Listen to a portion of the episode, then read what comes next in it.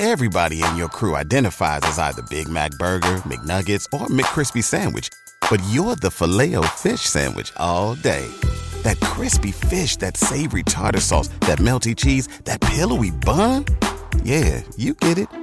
Every time. And if you love the filet of fish, right now you can catch two of the classics you love for just $6. Limited time only. Price and participation may vary. Cannot be combined with any other offer. Single item at regular price. Ba da ba ba ba. And he swings,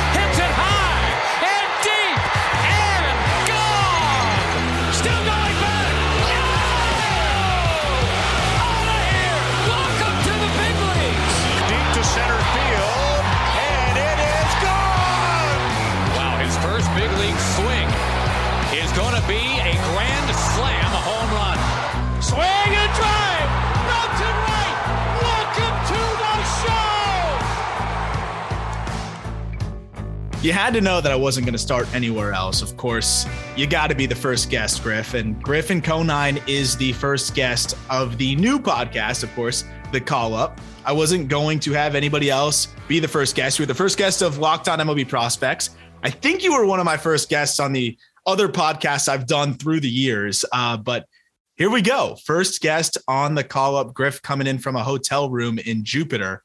Thank you for hopping on, my friend. Absolutely honored to be the debut. I, I hope I can live up to uh live up to the hype of the new the new pod, the call up. Oh, it's Big- just what what everybody's talking about right now, the hype. Yeah. Yeah. But no, it, it's actually been exciting seeing the numbers on the first episode. We talked about some underrated prospects. And uh, today we're going to talk a little bit about your off season, what you've been working on.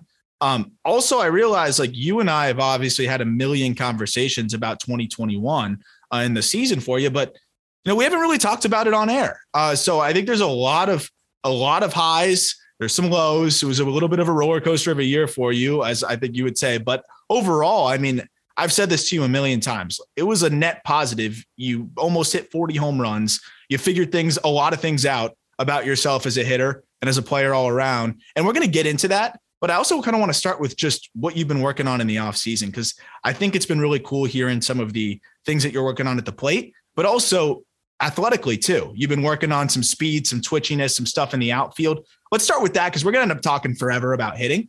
Uh, talk a little bit about what you've been working on with just your other parts of the game. Uh yeah, well uh I've actually had to take a little bit of a hitting break anyway. Um because six weeks ago, almost six weeks ago, uh, I had to get hamate reconstruct or not reconstruction, uh hamate surgery, which is just uh they take out the hamate bone. So I, I broke it um doing a hitting camp in Jupiter actually. Uh and that was something that kind of came up last season towards the end of the year.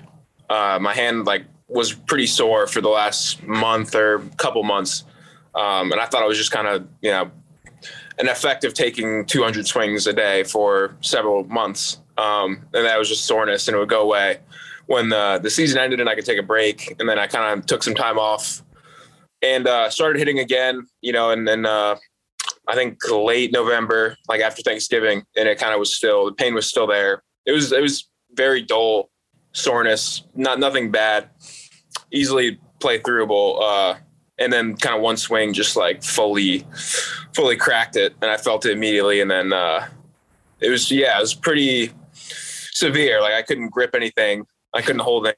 I knew it was like something was bad, badly hurt. Uh, we were joking when I was talking to you about it that we were hoping it was a hamate break Yeah. because simple, simple procedure, simple recovery. Uh, if there was anything else, it would have been worse probably if it was tendon related or muscle related. Um, so yeah, they, they got back to us pretty quick. Got to get surgery like a week after that happened in December. Um, yeah, and then now I'm just about to be start hitting again Friday, which I'm very looking forward to. Uh, but it also, yeah, it gave me some time to to work on some other stuff that definitely I needed to work on in the meantime. It's funny because when uh when you texted me after the MRI, like I'm waiting to get the the results. I'm like, so we want it to be broken. So when you texted me, hamate bone is hamate bone is broken. I was like, congratulations, I guess. Like it's good, right? Because if it was something else, then you know you're concerned, right? Then it's like ligament damage or a different part of your hand where it's not something you can just take out. It's like as far as my, my understanding is, it's almost like the appendix of your hand, right? It does nothing good at this point in our evolution, and really you could just take it right out. Yeah, exactly. They uh they just take out the fractured bit. It's like a little hook. It's like a, it comes off like a hook uh, right in this part of your hand. Um, that's kind of oh yeah, not really developed yet. Um, but uh, it comes off like a little hook. So a piece of the hook breaks. That's like the immense pain that you feel. And then, um, so they take that part out, the broken part, and then they shave down the rest of it. So it's like, it's nothing. It's kind of just a gap there where it used to be. And then that's where um, a bunch of scar tissue like floods in. That's kind of like the, the only tricky part of the recovery. Yeah. Or not tricky, but like, you know, there's a huge scar tissue buildup. So it takes a while to, uh, to get that back down to where I can swing again, but we're almost there. So you just got to manage that. And uh, you, have been working a little bit on like speed and twitchiness and stuff like that as well, right? I mean, you said you you told me uh, off the air, of course, you've been feeling pretty good, like you've gained a step or something as as you've worked on that, right? Yeah, yeah, yeah. The, I, I started. I used to always um, every off season I've done my workouts on my own, um, just in my house or the gym near my house. Never had a trainer. Uh, I just like kind of doing stuff on my own. That was kind of my uh, my little zen um, where I could just like work on whatever. I I, th- I think I I felt like I had like lifting figured out in a way because I was you know if you're strong like you feel like what more do you need but yeah. there's so much more that goes into it than yeah. that than strong um, and I, I, started to learn that um, so someone reached out to me about a gym that, that was actually really close only two miles away from uh, my house in the off season so um, yeah I got to meet this uh, the speed coach that, that worked there that was actually um, I learned a, a, ton from him. And uh, I started I went there for about probably two months altogether maybe two and a half. Um, and yeah it was it was pretty interesting and eye opening just learning about um, running technique and like uh, how I was basically yeah I never was coached on running at all never in my life you know? And that's like that's something that's pretty consistent like you wouldn't you'd be surprised like in in college I mean, there's marginal coaching going on, but there's so many guys. You know, you got 45 guys on a team. You really can't. The, the, it's all generalized. It's all like a very general mold that like can fit 40 guys. So like, what I need is going to be way different than what someone else needs, or someone that's more flexible, more mobile. So um, it was cool to get like one-on-one work and learn how um basically how you're supposed to efficiently run and like move and, and take off. And that's a, so, so big for me is acceleration and something that I don't think I'm very good at, or I wasn't in the past. Um, I feel like I had a good top speed. That's why like my 60 would always be decent, decent enough. But like if the, the, the less the yardage went, the, the kind of, yeah. um, kind of went up the scale as, as like more closer to average or, or even below. So, um, we did mostly like short bursts, like 10 yard, 20 yard splits. And, um, yeah, it was pretty cool to see like a, a pretty significant increase in like such a short distance. Like I was I started like one, I was running like one eight, one seven, like upper one seven, 10 yard splits, which is like not very good. It's probably, you know, average at best, maybe below even. Um, and then by the end, you know, uh, he just gave me one kind of cue about um, improving dorsiflexion and improving shin angle, which are two like pretty important things. And like my ankle mobility was really bad. So I was spending a lot of time, you know, just working on opening that up a little.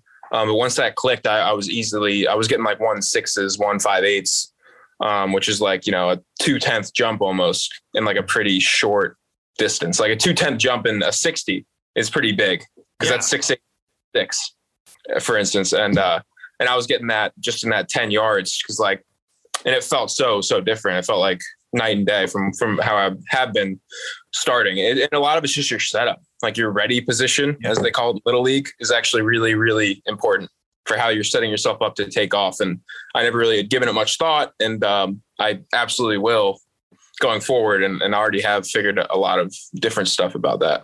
Are we looking at like 15 bags next year? I don't know. You know, I haven't. I will see, and I'm, I'm definitely gonna. I want to test it out in spring training. I want to see how Um, I'm getting away from high top cleats as well. That was on the coach's recommendation. No more Jordans. Um, uh, yeah, no. I, I, ordered the Trouts actually. They just got in. They look pretty nice. Um, never tried them. I've been wearing high top cleats for every Forever. every year pro ball. Yeah. So, and then what that does is like it basically turns off your ankle in a way because your ankle is kind of immobilized. It's almost like you're taped up, right? Like yeah, and like I think that was just me like being I, I used to roll my ankles a lot, and instead of like addressing the problem of being like, okay, you need to strengthen your ankles and then work on the mobility, I would just like wear high tops so like they couldn't really roll. Um, so now I'm like I have like kind of a routine that I do to make sure they're built up a lot better, and then you know now I feel like with lower cleats I can actually you know I can move the right way. My foot can move the right way. So we'll you think it's going to translate into like outfield jumps and stuff too? Like that that I feel like is something that you see it starting to make its way into baseball savant where you can see outfielder jump and that's a percentile thing but it's something you really look at when i'm looking at outfielders and looking at from the point of contact how quick they're able to you know get going. I feel like that's going to really help you in terms of closing in on balls too because you said once you get going you're good. Uh, but that that quick movement that quick acceleration it could really take you to the next level defensively. Yeah absolutely. I think uh, i never really felt confident in the out, like I always knew my reads were good, and you know I, I, always felt confident getting good reads, but I never felt confident as far as like if a guy smoked the ball in the gap, like it was going to beat me. It always felt like it was going to beat me, and like now I feel like I at least have a chance to like if you can get up to a to your full speed that much quicker, then you have a better chance to you know like Byron Buxton, he's at full speed two after two rides, and obviously he's the best. I'll never be that good. Um, but like the closer you can get to whatever your max speed is, like that's huge. So I think I'm, I'll definitely, without a doubt, be closer because this is all new stuff that I never considered before, which is yeah. is always cool. And people yeah. don't know. I mean, your, your brother Tucker is a Division One track runner. Your younger brother over at High Point, so it, it, you got some speed in the genetics. I, your dad, we, we talked about it. You, you think you're, you're probably faster than your dad, but your dad could get going once he went a little bit. He had some stolen bases here and there, uh, but yeah, he also he played a he played a noticeably heavier than than me, which is another at least at least you know after the first few years. So yeah. it was definitely hard for him to get going, get the get the so to speak. On the offensive side, of course, and I mean that's that's what you know you're going to make your living doing is is mashing. Of course, we talk about the defense because it's it's something that you're just making your game well rounded, and uh, you've got the arm, and and we're going to go over some of those highlights when we go live on StreamYard. But uh, the the thing that I'm really excited about offensively is is some of the things that you feel like you've you've figured out uh, throughout this offseason. I know you're chomping at the bit to really be able to apply some of these new moves and and some of the things that looking back on 2021, which was a really good season in a lot of ways. And I mean, you really got to see what you are capable of, right? I mean, when you got hot, there was nobody in professional baseball other than maybe MJ Melendez uh, in the minor leagues that was hitting as many home runs and spurts that you were hitting, right? I mean, when when it was clicking, it was clicking like as well as anybody you're going to find in pro ball. So you were able to take some of the positive, take some of the negative, and kind of apply that into this coming season, right? And without without getting too into the nitty gritty, because we're going to get into that. And for those that are listening to this, we would have already went live on Streamyard, and you can go check that out on our YouTube, uh, where we're going to kind of be breaking down swings and stuff, looking at bonds, looking at, of course, yourself too, Griff, and uh, talking about some of the moves that you've been looking at. But uh, what's been the main, if you could boil it down and simplify it as much as possible for those listening uh, that might not know that much about the swing? You know what is the main thing that you're looking at to just try to consistently make more contact? Because we know the quality of contact i mean it's a joke. You, don't have to worry about uh, what happens when you make contact. It's just doing it more frequently. Yeah i think uh, well, the, one of the biggest things beyond mechanically anything really i guess it, it ends up being mechanics but um is just having like a consistent setup. Like i think if you look at if you look at like all my swings from last year, you'll see like a lot, a lot of different setups. And I mean, obviously the swing once it happens uh, is relatively like you know you, you're really not going to change that much about your actual swing unfolding, but like your stance and your setup and your load, those things all. And you see big league guy, you know Harper. I saw him. He, he experimented a lot during his MVP year um, last year, where like he would he would have a toe tap sometimes. I saw him leg kick a couple times. Um, and that's really hard to do. I think if you're, you can change more if if the important factors of your swing are remain the same. Yeah. If if the base of oh, and then Harper obviously did that, you can't do what he did. Um, if you're not, you don't have a really strong base. And like I think, uh, despite the changes, there was a lot of important similarities in all his different approaches or, or loads that that kind of got him to the same spot. And I think what happened with me was like I would change things, and yet um, the base would kind of fall away. Like I, I would change it too much to the point where I didn't really know who I was. Like I was kind of uh, struggling to. By the end of the season, it kind of uh, there was so much change that like I, I couldn't get comfortable in the box. Like I, I, didn't really have a setup that felt comfortable. I didn't know um, like what I wanted my load to look like. Uh, so a, a lot of that when then just talking to my dad, who's like, you know, he had one of the most simple approaches and swings ever. I think that's like how he could play for so long was like, he never really changed much about it. He changed like he, his changes talk when he talks about changes, his were like going from his hands, like from here to like here, like that change. Like. I don't think he's ever mentioned anything about his lower half. Like he did never change his lower half at all, from what I've heard. From what I what he's talked to me about, it's, always it was always kind of just hands moving with him. Um, and I think that's what you have to do. Like you have to you have to pattern your lower half, however it works. Like if you're gonna start open, whatever it is, it's got to be every time the same, the same, and uh, and that way you can start to build like confidence with okay, this is to be at every time. Like I know where my my hip's to be. I know where my foot's to land every time. And then you kind of frees up a lot of room to like, you know, I'm worrying about it. You know, I felt like a lot of it last season, um, when things were going bad, I was worrying about like things not landing the way they are or my timing being off or um, a lot of that will sort itself out once you can nail down like a consistent approach. So like as soon as I pick up a bat starting Friday, um, that's the number one thing is like just you know, whatever feels comfortable, like that's the most important thing to do. Is what feels comfortable. I, I, and I'm really excited to see that because baseball is so hard as is, right? So when you're trying to feel yourself out while also feeling out the pitcher, it's like that. If, if there's multiple things you have to think about in the box, it, it's it's almost impossible, right? And I mean, the, the thing was is when you were making contact, it was a bomb, and, and that's the craziest thing. I always talk about it with you. You had the highest home run to fly ball percentage in all of professional baseball. That includes the major leagues. 46% of the balls you hit in the air left the yard, which you look at the list of major leaguers, the guys that that you know were top in that category. It's it's guys like Tatis, Ohtani, Vladdy. It doesn't really miss any of the best power hitters in that department. You talk about it, you're like, yeah, you know, I I, I know that I can do that. I know that what I'm capable of, but it's also sticking with something that you know works consistently. And I, I, I know I feel like for a lot of people, they're like, oh, well, look, the swings were working. Look at all these home runs he hit. Like, why not just keep doing that? What would be your your response to that? Because you did have some home runs where you're going foul pole to foul pole, right? It's like, oh, well, why don't you just repeat that? What is yeah. the response to that? You know what I'm saying? It, it, yeah. It's like a, a normal thought to have, but I know it's more layered than that. Yeah, well, like the hard thing to do with that is um if you don't know if you don't know everything about what you're doing when you're going well, everything meaning like everything down to where your weight's being held in your back foot and, and how your back hip is, is working as the ball, as, as you're approaching, you know, your, your launch of the swing and all that. If you don't know everything about your swing, it's going to, it's really hard to repeat it and to just yeah. do that. Yeah. Cause eventually like we don't, you know, we don't swing 24 hours a day. Like we go to sleep. We have BP and we do different things for BP every day. Like some days we'll hit off an arm.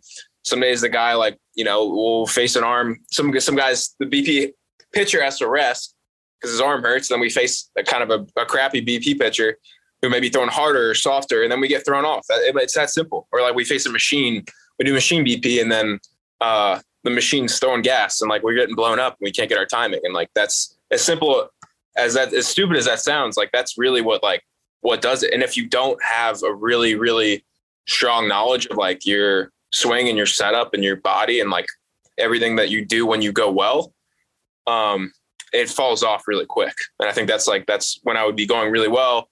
Um, you know, it would be like a week or whatever, you know, a week in a row where it all just felt easy. Like it felt like, you know, I was doing the same thing. There were no like um, hiccups really. There was nothing that threw me off. And then, you know, uh, sometimes even it was just the off day. We have off days every Monday. Um, and you got to let your body rest because like, you know, we're playing 120 games, but um, sometimes the off day is like, that was all it took.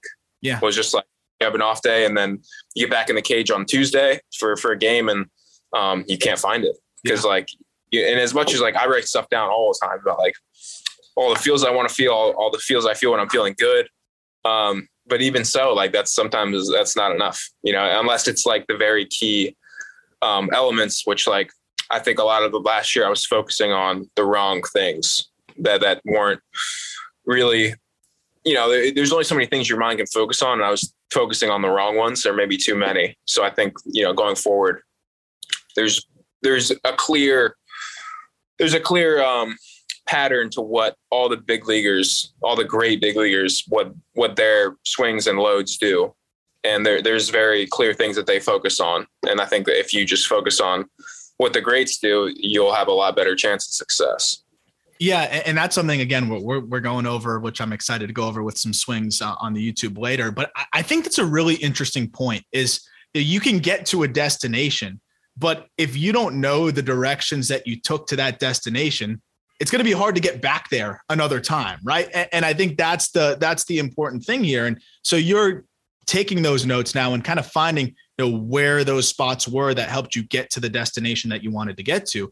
But it makes sense. And what are some of those things that you're looking at now? Like what are what are some of those components to your swing that you know will be your baseline?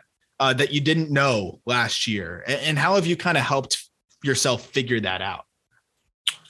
Uh, yeah, a lot of it's just like being a swing junkie. Like I, you know, I follow half the accounts I follow on Instagram are hitting hitting accounts, and like I that that gets that can be get become tough when um, you got to take it with a grain of salt almost. Like when things click in your mind you latch onto those. But like there's so many so many different I think I, I think the ones the selection I have is pretty good. Because a, a lot of them are run by either like minor league hitting coordinators or even like there's some some guys at MLB time that run their own hitting accounts um, that are that post really good. They mostly post like big leaguers, like they because it's hard to argue with. You know, I don't I don't follow like you know hitting guys that run cages that like have like kids they're coaching up because like that's when you can get into like trouble where they're like you know up a 15 year old kid, you know, you're not gonna. It's very different to what. So like I've narrowed it down to like the accounts that give you the good stuff to like what the highest level hitters do at the major league level, and they were posting guys like Trout and Soto and Harper every day, different angles, different swings, different um different feels, maybe cage swings, maybe feels that they have in the on deck circle, really cool stuff. Um, and the one of the biggest thing that sticks out is just like all these guys' ability to like hold tension in their back hip for like a really really long time. And i think um, they all do it differently. And they all do it like in a different way. Some guys have a longer load some guys have a quicker load. Um, and sometimes it's hard to see. Sometimes it's hard to see like you can't really tell that they're doing it almost um, but like the more that that clicked and the more that i think about when i was having like a hot streak i think i think um, that was something that I did automatically without really, you know, everyone, it's the most over, one of the most overused things in, in baseball. It's like, oh, the back hip, hold the back hip. Um, you hear that all the time, but like, that doesn't mean it. Those are just words like hold the back hip. What does that mean? Like, yeah, you know, just, just because that's the thing too, is, is I think people don't realize that certain words and phrases don't trigger the same thoughts and feelings for different players.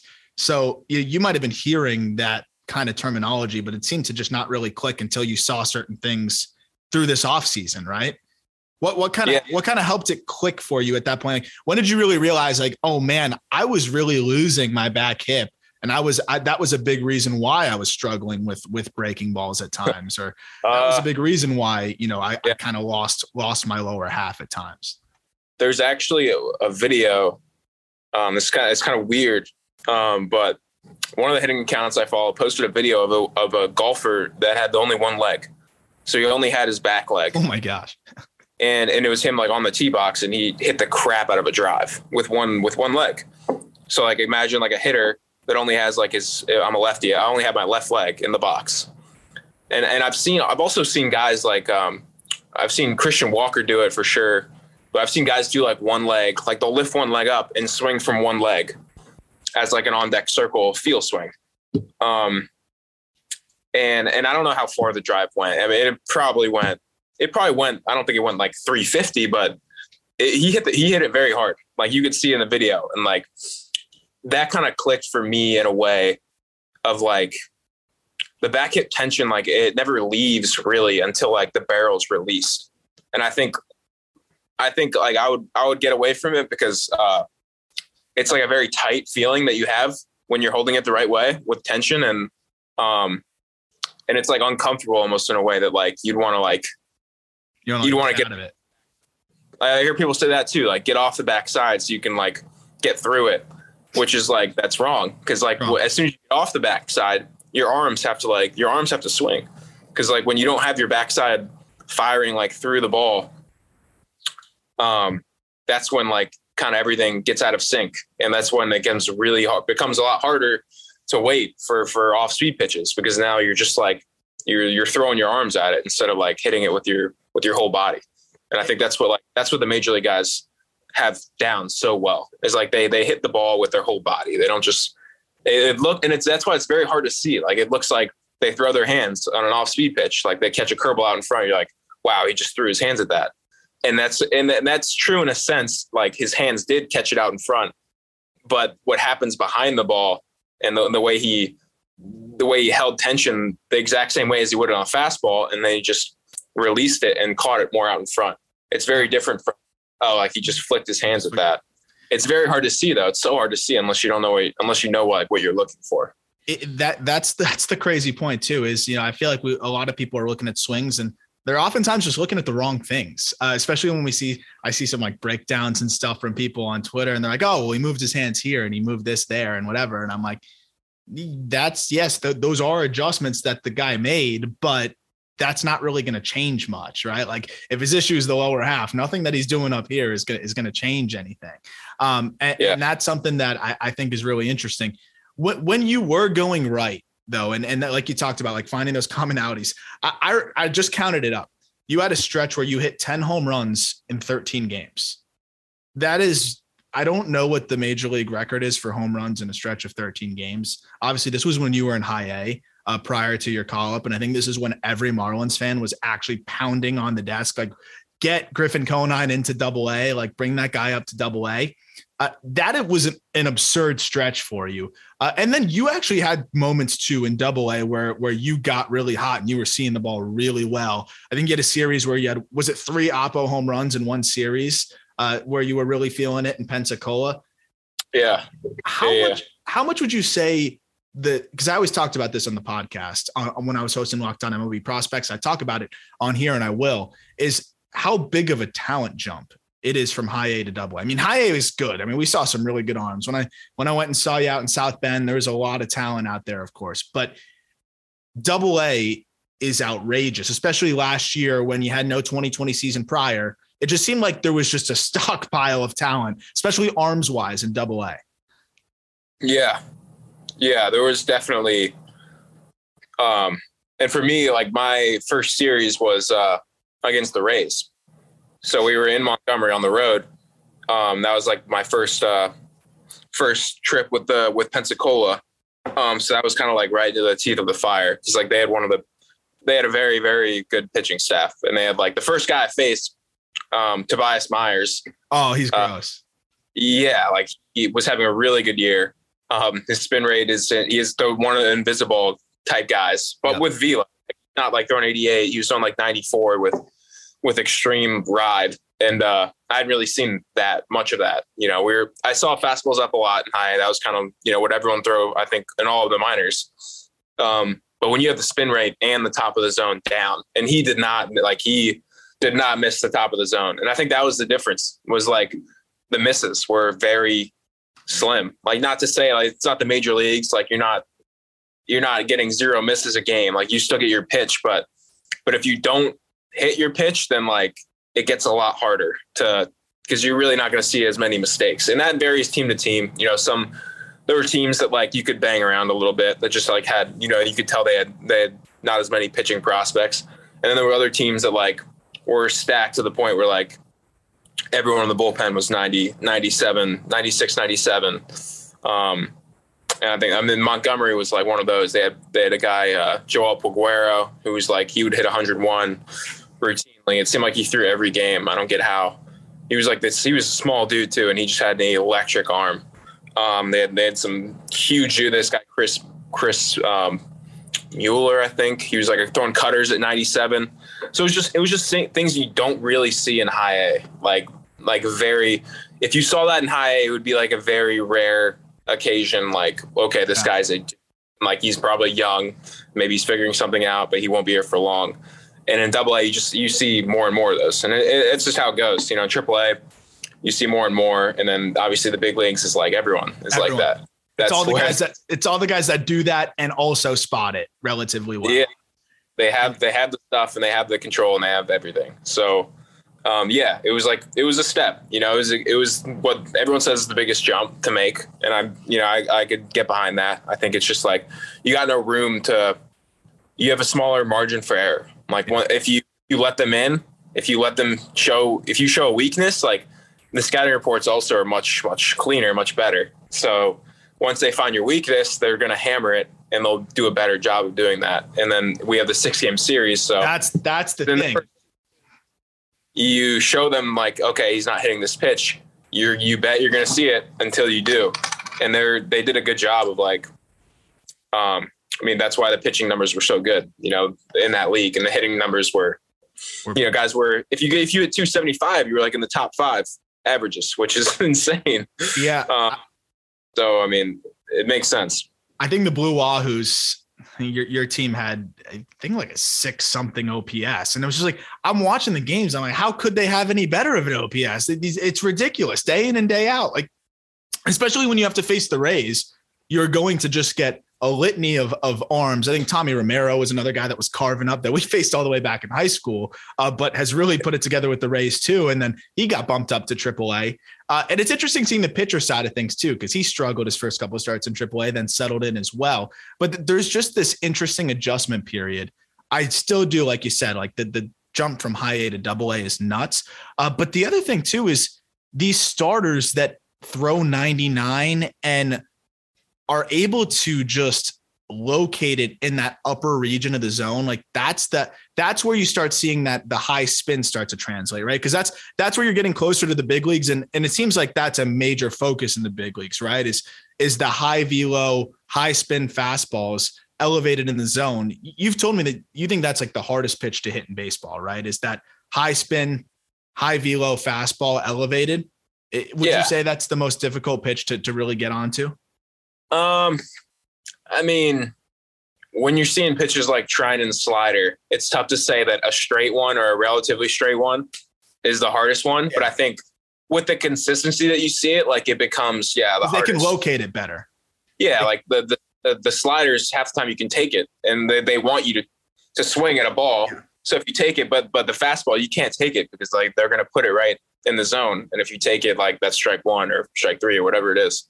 So I think like I mean, it makes sense. It's like it's the pitch you have the least amount of time to react to because yeah. a fastball, like you have to go A to B immediately. There's no if if, if it's 99 in general, you do, but if it's 99 down, you you have a little bit more time to like margin for error because you can your hands can drop a little bit and you can you can kind of maneuver the ball a little more when it's down in the zone but when it's up and i think that's what they figured out was like all right these guys they're just going to foul it off unless they're perfect with like with how quickly they're getting into the zone and then how on time they are.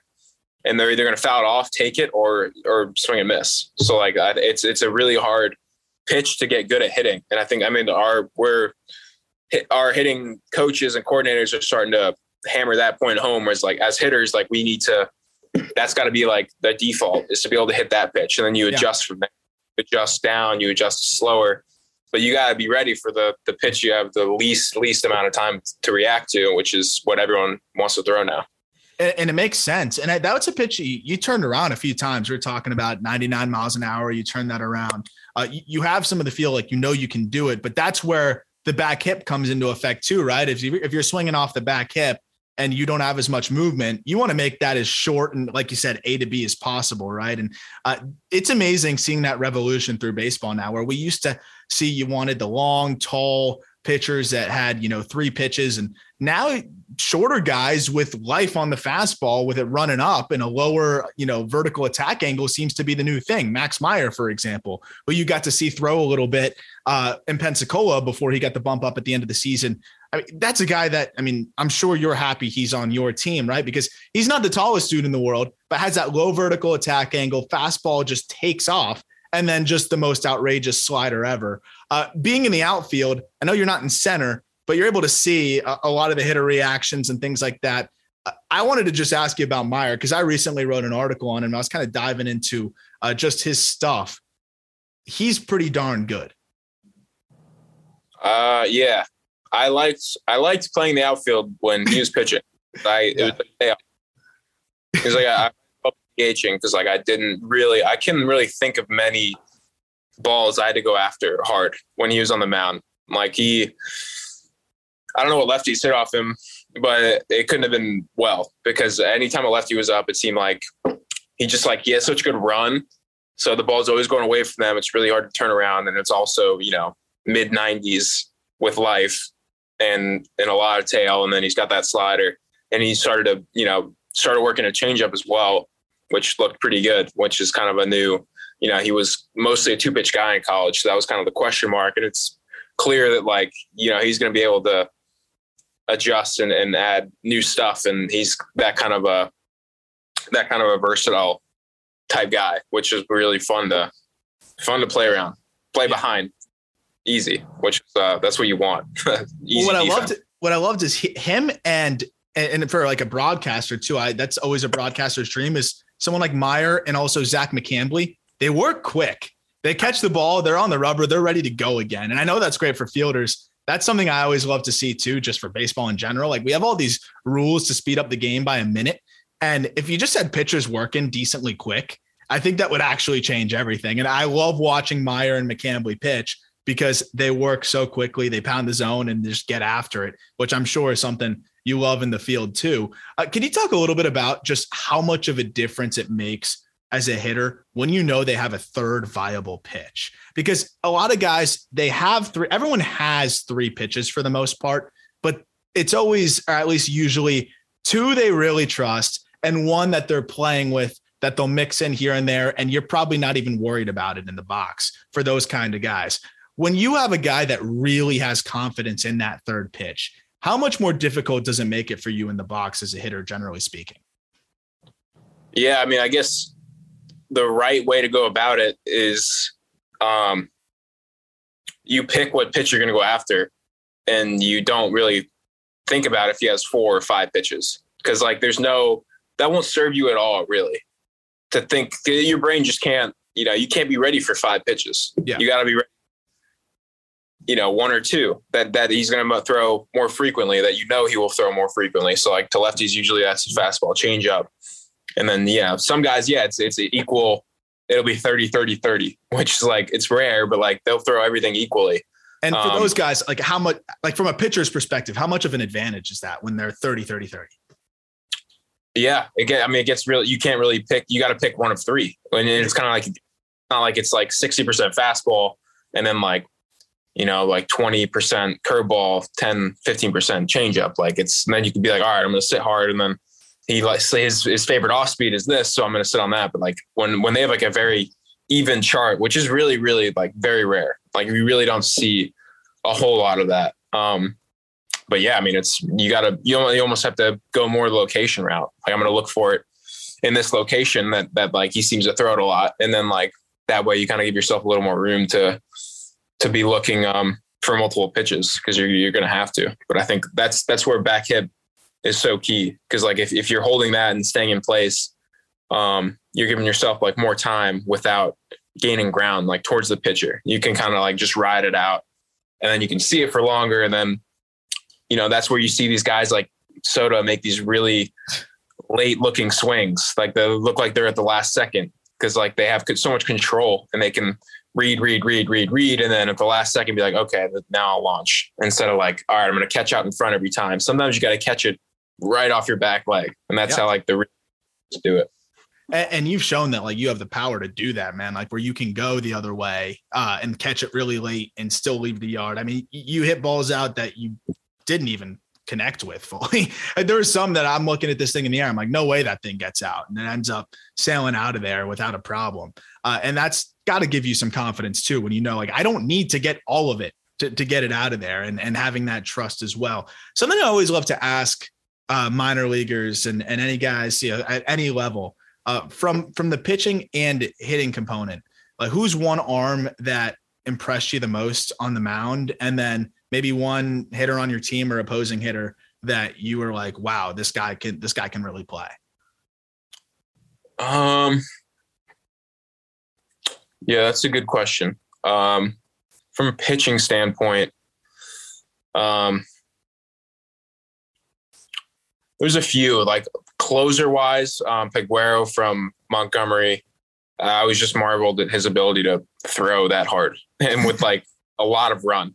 And, yeah. and too was in the same bullpen and very similar stuff. Like you, they're both 98, 99 consistently. Peguero was a little harder, um, but they both threw, had a lot of run. Dodson had like this alien curveball that he threw at 85 that was like moved like it was moved moved like it was thrown at 72 and yet it was like mid to upper 80s um, that he would break that out so like those two guys in the same pen was not fun to face when it got to you know when the starter left the game it used to be always like oh let's get the starter out of there but like against them it was like let's like let's get our hits off this guy because like who's coming in it's going to be a, a lot harder and then um there's a couple other. Uh, Peyton Battenfield was was very good when he was there, and so was Tobias Myers. They were there. They both got moved up, or Battenfield got traded um, shortly after. All these guys are with the Rays. I'm realizing yeah. had yep. a really good. Um, and Mississippi Braves had Spencer Strider, who was really good. He was like a really lively spin rate fastball type guy um, with a really good slider too. Um, and then hitting wise, uh, hitting wise, I think like Jonathan Aranda, yeah, with the well, like he had our number. He always raked against us. Like he put on a show, and we had our we had a really good pitching staff. So like that's saying a lot. Um, but he like it seemed like he could hit anything. It, it's so crazy to me that like guys like Jonathan Aranda just fly under the radar. Like you watch him hit, he mashes. You talk to players who face him, he mashes. Like what what does that guy need to do to get the respect he deserves? I mean, the guy hits, and he's one of those dudes, right? That just you, you couldn't get him out, right? Like it was just it was just no matter what anybody threw, it seemed like he was just on it. Yeah, he's a guy that like you could uh, he could mold his swing into fit to fit any pitch. Like he could like do a helicopter out on the front foot swing and like hit a double, which is like can't teach that. Like that's you can't practice that. But like he had like just a very very very advanced hit tool, which which was like pretty fun to watch. Always had to be ready in the outfield. Is there something you see across the board with these Rays pitchers uh, that that kind of is is uniform? I mean, I know all of these guys are different in, in a lot of ways, but it, it's not a coincidence that the Rays continue to churn out, even if it's not a high. I mean, Peyton Battenfield and Tobias Myers, these weren't household names, but they're guys that are going to be in big league rotations, I think, for the foreseeable future. Uh, not with the Rays, they traded them because they have so many other dudes. But uh, is there something that you see across the board with these Rays guys, like any commonalities sort of and at least with the with those two starters, I think like I don't know what they I never faced them before, but um they both had like very very spin rate heavy fastballs, which is like they weren't super high velo guys. Uh, Myers would run up to like 93, 94. Battenfield, I don't even think that high. Um, but they would just get like they would get swing and misses on fastballs and like and foul balls, and they they they had good control of the top of the zone. I think all their pitchers controlled the top of the zone really well. And then um, they had some guys that could spin it, you know, on on on the I don't know what is that the x axis instead of the y axis. So like, I actually just double checked on Google today, x versus y, and I was like, my my parents wasted so much money. The y is always the top. I, the, I always the y is vertical. The y is vertical. Yeah, yeah. I was like, my my parents wasted so much money. um, so Dodson, like those guys had the the lateral tilt, like two seam that were very hard two seam. So I think, um, I mean, I think they just do a good job of like knowing what their pitchers like possess, like what the if they if they maximizing it. yeah, like let's get the most out of that. Like let's not make him a four seam guy. Yeah. But Dodson would, would throw both. He would throw a four seam and a two seam. Um, so I think like they just do a really good job of with the fastball in general. I think that that'd be the best way to put it. Like they all can control the fastball. And I think that's like everyone throws the fastball majority of the time. That's a fact. So like the teams that do it the best, like they're gonna have the best staffs. Hundred percent, and, that's the funny thing is we're, we're seeing a lot of the better fastballs in baseball. I always talk about like Nestor Cortes, Ranger Suarez. So guys that throw ninety miles an hour, and they're getting tons of swings and misses on the fastball. Yeah. I think we're realizing more and more a plus fastball doesn't necessarily just have to be velo. It could be better off. You could be better off with just the right shape on a fastball, uh, and that seems to be the thing that the Rays have really figured out. Uh, before we hop on to StreamYard uh, and wrap up this this episode, a little bit of what you're doing right now. So you're talking to me from a hotel room in Jupiter. You're getting better uh, with the hand. You're going to be ready to go in the next week or so. You're going to run some what some simulated games, some other things to to kind of get ready. What exactly is going on in this uh, Marlins camp, so to speak? I guess uh, as you're getting after it. Uh, yeah, it's just like everyone's kind of starting to roll in. It's like school starting or something. Like all the pitchers get here, get back in their rhythms. A lot of the pitchers are, starting to ramp up um, ramp up throwing. So it's cool to like, you know, it's cool to see some life in the complex. You know, we have camps there in like December and it's just like, it's we kind of weird, you know, where the only is only like 20 guys there. Um, and it's starting to feel normal again. But um, I think the purpose of this, like I'm here this week just doing rehab for my hand, trying to get it fully ready for when I start hitting on Friday. Um, and it's starting to, it's almost, almost there. It feels good. Um, and then starting Monday, all the other position players will be here um, or not all of them, but um, all the guys that are coming to this camp. And then we'll, I imagine it'll kind of just be um, getting us ready for spring training, like kind of an early mini spring training, just to like get get swings, get eyes on us. Um, I'm excited for that. Excited to hit on the field again, and I'm sure we'll be doing a lot of high fastball work. That, yeah. that seems like all we're gonna do, which is a good thing because that's what um, that's that's what everyone needs to do. So uh, it's kind of just getting back in the swing of things and uh, getting ready for spring, which is only a month and a half away. Yeah, well, for, for, you guys, the lockout doesn't affect, right? So you're going to have the minor league spring training. I mean, the hope would be that you get invited and get to to be in big league spring training, but if that's delayed, you're getting after it in minor league spring training, right? Yeah, absolutely. We're we're full go no matter what. So hopefully they figure it out up there. But if not, I mean, they will but we'll be. But yeah, we'll be, you'll, you'll be ready to go by then, right? At some point.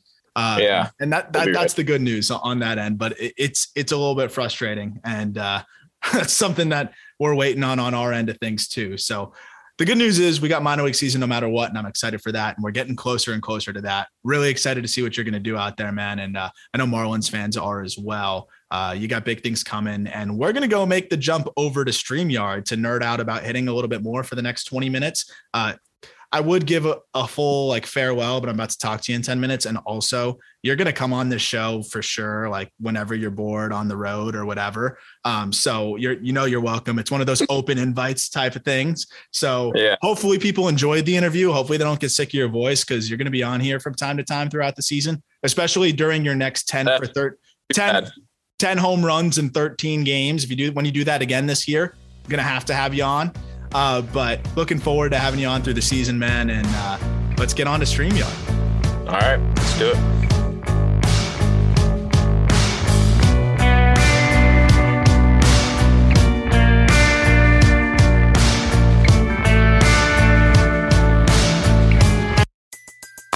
Everybody in your crew identifies as either Big Mac Burger, McNuggets, or McCrispy Sandwich. But you're the Filet-O-Fish Sandwich all day that crispy fish, that savory tartar sauce, that melty cheese, that pillowy bun. Yeah, you get it every time. And if you love the filet of fish, right now you can catch two of the classics you love for just $6. Limited time only. Price and participation may vary. Cannot be combined with any other offer. Single item at regular price. Ba da ba ba ba.